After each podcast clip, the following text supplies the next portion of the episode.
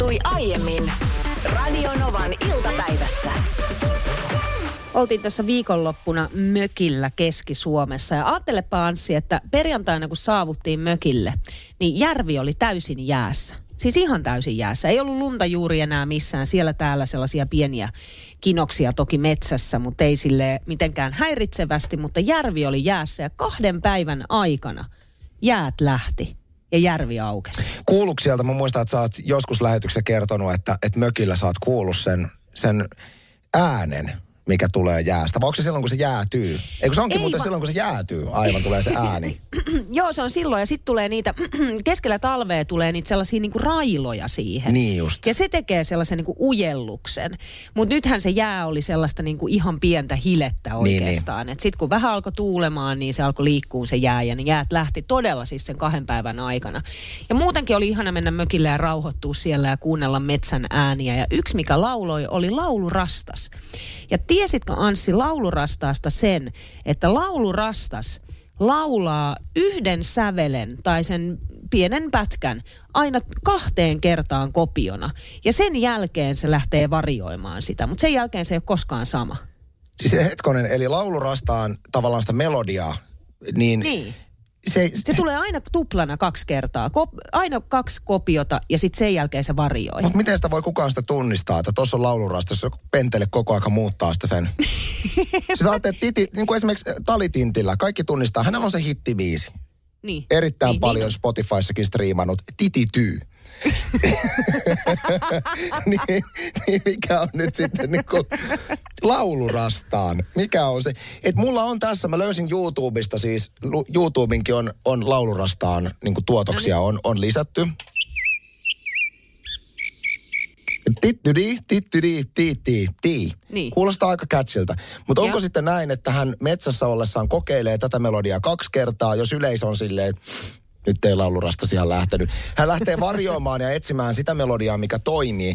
Mutta mun oma huoli tässä on se, että sit kun laulurastas eittämättä monen kokeilun kerran jälkeen löytää sen hittimelodian, että siellä on muut metsän asukit ja varsinkin tietysti linnut, joihin vaikutusta yrittää tehdä, on sillä tavalla, että nyt, nyt on kova. Todella, todella tarttuva melodia. Et jää tohon. Niin, niin sit se kokeilee sitä vielä yhden kerran ja sit se taas vaihtaa, koska kyllähän silloin kun sä löydät sen hittimelodian, niin sillä pitäisi mennä vähintään se kesä ja sitten painaa uutta hittiä seuraavalle kesälle.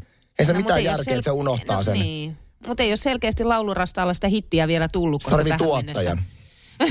se voi olla, että laulurastaalla on hu- huono manageri.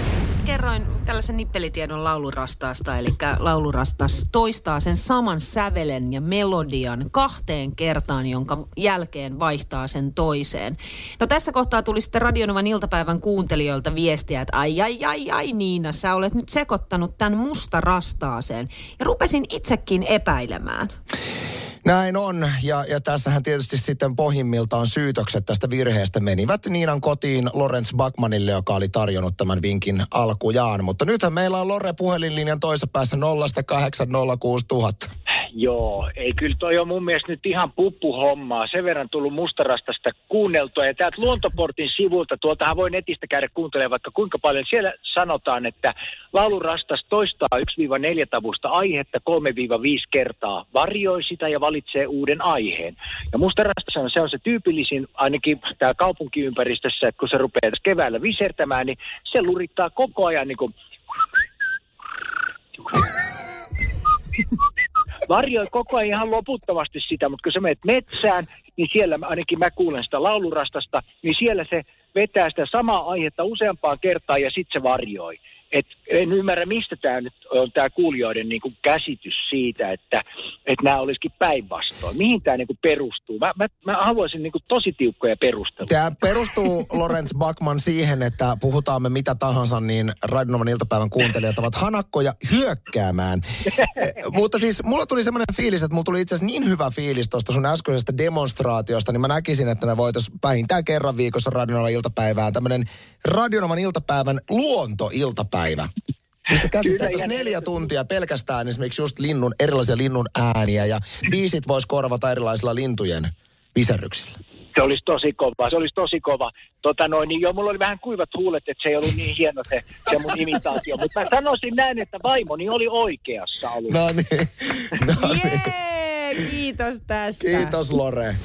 Kyllä tämä korona-aika on ikävästi purassu montaa bisnestä, mutta on myöskin semmoisia bisneksiä, jotka on tuonut ihan valtavasti lisää rahaa näille yrityksille. Siis nimenomaan korona-aika on muuttanut ihmisten kulutustottumuksia. Yksi tämmöinen bisnesala, mikä on kasvanut pullataikinan lailla korona-aikana, on ruoan lähettipalvelut. Näitä on erilaisia firmoja ja sieltä toki näiden lähettipalveluiden avulla voi tilata paljon kaikkea muutakin kuin pelkästään ruokaa, mutta varmaan valtaosa meidänkin iltapäivän kuuntelijoista käyttäessään näitä, niin tilaa nimenomaan raf, raflasta jotain safkaa itsellensä. Erittäin kätevä. Mutta oletko koskaan nähnyt ruokalähettiä, joka työajallaan juo olutta? Tai ruokalähettiä, joka on ihan humalassa tuodessaan ruokaa? No täytyy kyllä sanoa, että mä en siis ihan hirveän montaa kertaa ole tilannut ö, ruokaa ruokaläheteillä, mutta ne kerrat kun olen tilannut, niin muistaakseni on ollut ihan, ihan selvimpää. Tai ainakaan sillä tavalla, että olisi niinku hoiperellut menemään siinä niiden pizzalaatikkojensa kanssa. Onko se siis törmännyt?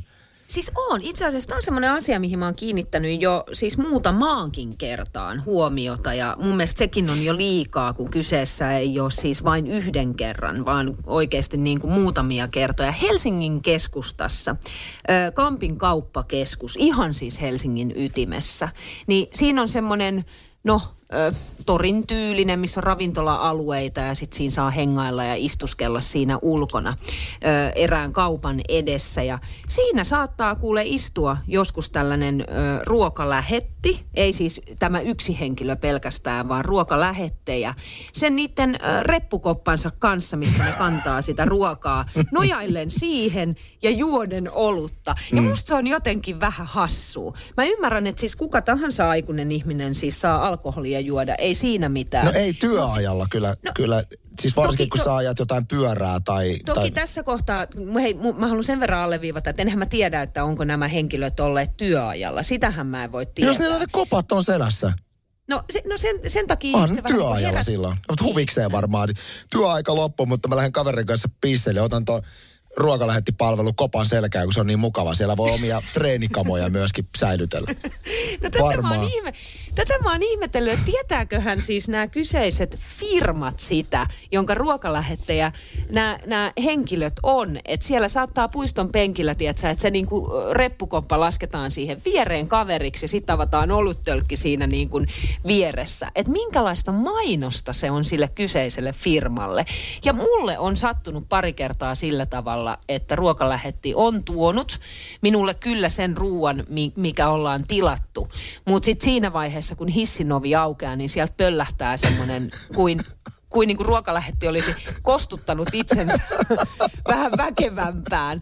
Ja sitten vähän semmoinen, niin että onko, onkohan nyt ihan, ihan niin kuin selvinpäin. Ainakin haju on sellainen, että selkeästi on maisteltu vähän enemmän koska tämä toimii siis sovelluksella, eli käytännössähän sä pystyt aina tietämään, kuka henkilö on sun ruoan toimittanut, niin sähän pystyt jälkikäteen reklamoimaan tähän yritykseen siitä, että teidän lähettö oli muuten ympäri päissään tuodessaan ruoat, niin kyllä siitä varmaan seuraamuksia tulee. Mutta sitten tässä on ongelmana ehkä se, että kuinka moni äh, siinä vaiheessa, kun vastaanottaa ruokaa, niin jaksaa enää lähteä tekemään. Et jos sä kuitenkin saat sen ruoan, niin. mitä sä oot tilannut, että et näinköhän sitten näissä yrityksissä oikeasti tiedetään, näistä ilmiöistä. Esimerkiksi ruokalähettipalvelun tyyppejä, jotka kiskoo bissejä Helsingin keskustassa tai missä muualla, tai sitten tulee humalassa toimittaa ruoat, niin kuinka paljon näistä menee tietoa näihin firmoihin, koska näitä lähettejä on tällä hetkellä niin paljon, ettei niin siellä varmaan firmoissa ole hirveästi, hirveästi kontrollia siihen, että mitä siellä jengi puuhaa työajalla. Se on ihan totta. Artsi laittaa ihan hyvän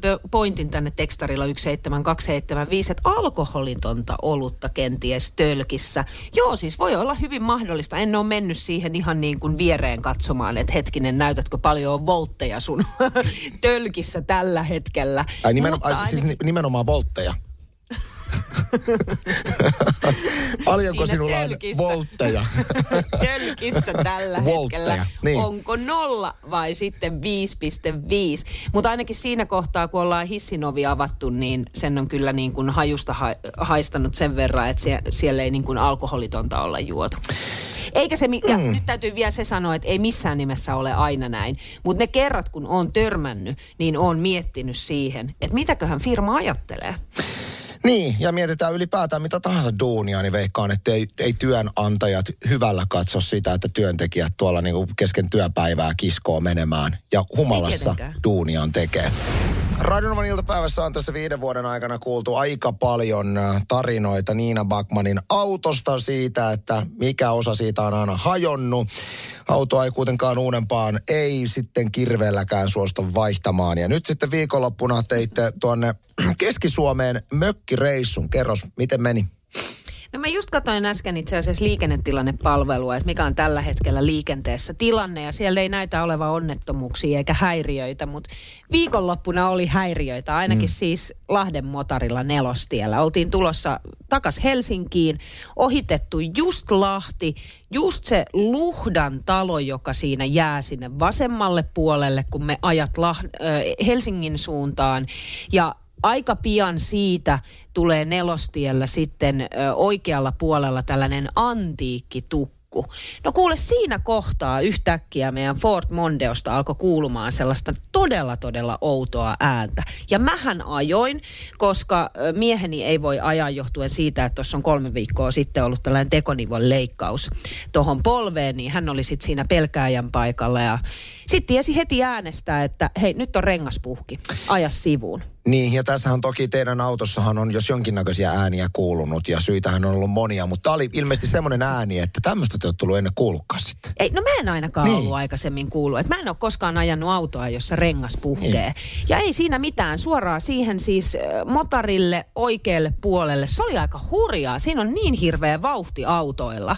Ja siinä ei kauheasti tilaa ole. Ja se rengas, joka puhkes, oli vielä takarengas just sillä puolella, missä on motari. Mm. Eli oli aika tiukka paikka mennä sitten kattoon sitä rengasta siihen. Ja sitten ruvettiin pohtiin, että mit, mitäs me tässä kohtaa aletaan tekemään.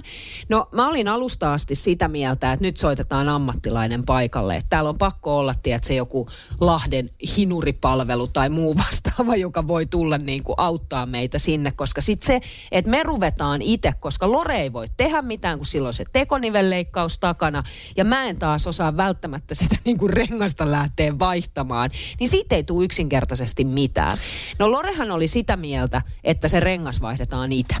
Niin, ja teillä vararengas ilmeisesti oli kuitenkin takakontissa siellä. Oli, oli. Se Niin. sieltä sitten otettiin se vararengas ja sitten mä rupesin sillä, mikä se pumppu nyt on, millä nostetaan se auto. jota tunkiksikin joku on joskus kutsunut. Sillä juuri se tunkki, sitä mä veivasin menemään. Jo pelkästään se, että mä sain sen ylipäätänsä oikeaan kohtaan, niin mulla pääsi siinä kohtaa jo niin kuin muutama kirosana. Ja sitten tollainen tilanne, mikä muutenkin kiristää. Mm. Ja tuossa tollaisessa tilanteessa tulee semmoinen fiilis ainakin mulla, että miksi aina? Mm. Miksi aina ja koko ajan ja joka kerta mulle käy näin? Mä haluan kotiin, ulkona on kylmä ja sataa. Mä en halu olla nelostiellä. Mä en halu olla motarilla sivussa, kun auto ajaa siitä, koska mä voin kuolla tähän. Mä haluan pois. Ja sitten tilannetta ei auta ollenkaan se, että Lore ei voi tehdä mitään, vaan Lore ainoastaan neuvoo mua. Okei, no sitten mä sain sen tunkin jotenkin sinne, sain nostettua autoa tarpeeksi, otettiin vararengas sieltä valmiiksi siihen esiin, ja Lore ojensi mulle käteen semmoisen ne mutterin vääntäjän. Tiedätkö semmoisen niin kuin metalliputken, mikä isketään siihen renkaan mutteriin? Tiedän jo.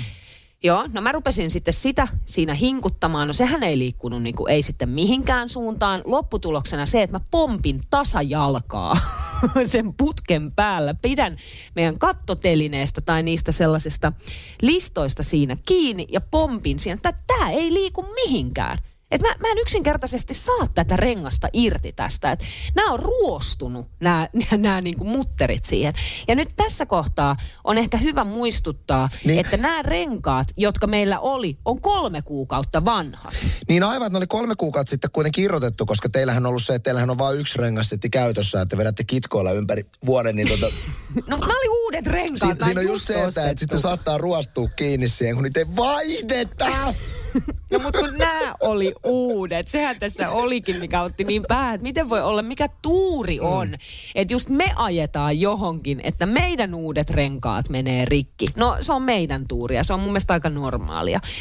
No siinä kohtaa, kun mä pompin tasajalkaa sen typerän pulttitangon päälle ja se ei niinku liiku mihinkään, niin sit siinä kohtaa sanon Lorelle, että nyt tää loppuu tähän, että me soitetaan niinku joku ammattilainen.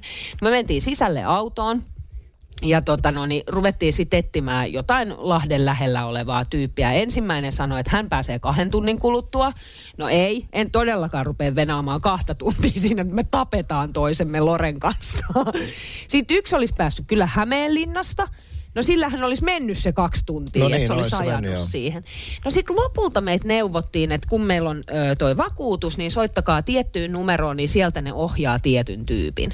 Ja sen pitäisi tulla nopeasti. Ja se olikin ihan siis tosi nopeata toimintaa. Ja loppujen lopuksi se tuli 20 minuutissa sit siitä soitosta. Tällainen nuori kaveri, muakin varmasti nuorempi, tuli kokeilemaan sillä meidän putkella, sillä millä niitä pultteja otet, otetaan ja sitten totesi siihen, no on tää, tää on aika kireä.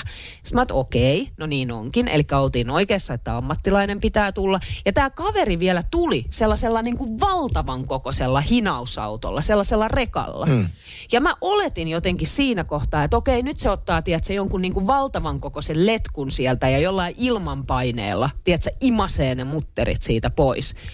Ei. Se meni sille autolleen, avasi sellaisen pienen luukun, josta se otti sellaisen nelisakaraisen, periaatteessa täysin saman, mikä meilläkin oli, mutta se oli nelisakarainen. Ja sillä se pyöräytti ne mutterit auki, toivotti meille hyvää kotimatkaa ja me saatiin uusi rengas. Ja siitä sitten. Ja siitä sitten kotiin, Nonni. hirveällä huudolla. Onko teillä nyt sitten se, että aiotteko te niin lähteä ihan uutta rengassettiä ostaa, joka on siis kalliimpi setti kuin teidän auton arvo? Vai onko nyt sitten se hetki, jossa mietitään jo ihan kokonaan uuden auton? Ei tietenkään, ei. Ei, kun meillä on kahden viikon kuluttua itse asiassa autorempää ja tarkoitus Niin ostaa just. uudet renkaat. Otetaan kesärenkaat Joo. nyt, kun meillä on kitkatalla. Ja Niin on- kesärenkaat ja... Tämä on erittäin Joo. hyvä, koska me tarvitaan muutenkin tarinoita meidän lähetykseen, niin älkää hankkiko, älkää hankkiko uutta autoa hyvänä aika. Sitä kun on vanhempi, niin joutuu aika paljon lasten kasvatuksessa luovimaan välillä käyttämään mielikuvitustakin, että löydät semmoiset omat tavat, että miten ne lapsessa, lapset sais toimimaan sillä tavalla, kun sä haluat niiden toimivan. Itse niin kuin varmaan suurin osa vanhemmista niin kokee välillä näitä tenkkapoo-tilanteita. Tuntuu, että mikään, mikään ei siis kerta kaikkiaan toimi. Tänne tuli esimerkiksi viesti 17275, että lasten kasvatuksessa voi käyttää sellaisia keinoja kuin maanittelu, sitten kiristys ja lopuksi, jos ei nojauta, niin uhkailu. Mutta nääkään ei aina toimi. Ei noi toimi, varsinkin jos lähdet uhkailemaan, niin kyllä yksinkertaisesti siinä kohtaa se, millä sä uhkailet, niin täytyy toteuttaa. Mä muistan ollessani kerran huvipuistossa, oliko tämä viime kesänä, mun takana oli perhe, missä poika kitisi siinä ja kiukuttelu sellainen pienempi lapsi ja äiti uhkaili, uhkaili, uhkaili koko sen jonotusajan aina sinne niin kuin vohvelikiskalle asti.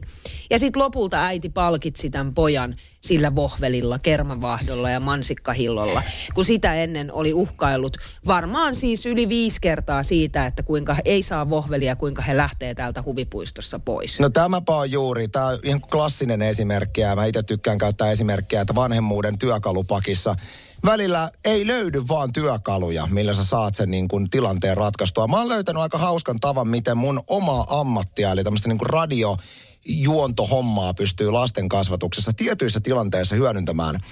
Ja mä käytän esimerkkinä esimerkiksi tämmöinen, oli, oli taannoin tämmöinen tilanne, missä siis mun, mun molemmat lapset, nyt seitsemänvuotias tytär ja kolmevuotias poika, olin käskenyt, että he siivoavat heidän huoneen. Mitään ei tapahtunut ja loppujen lopuksi aivan armoton riita käynnissä. Ja tuntuu, että niin mikään, mikään ei auta. Ei, ei se ei vaan niin kuin se siivous ei lähde käyntiin vaikka mitä tee ja uhkaili ja kiristi ja huusi ja muuta. Mä että nyt on pakko löytää joku hieman luovempi tapa, että mä saan halutun lopputuloksen, eli siistin lasten huoneen.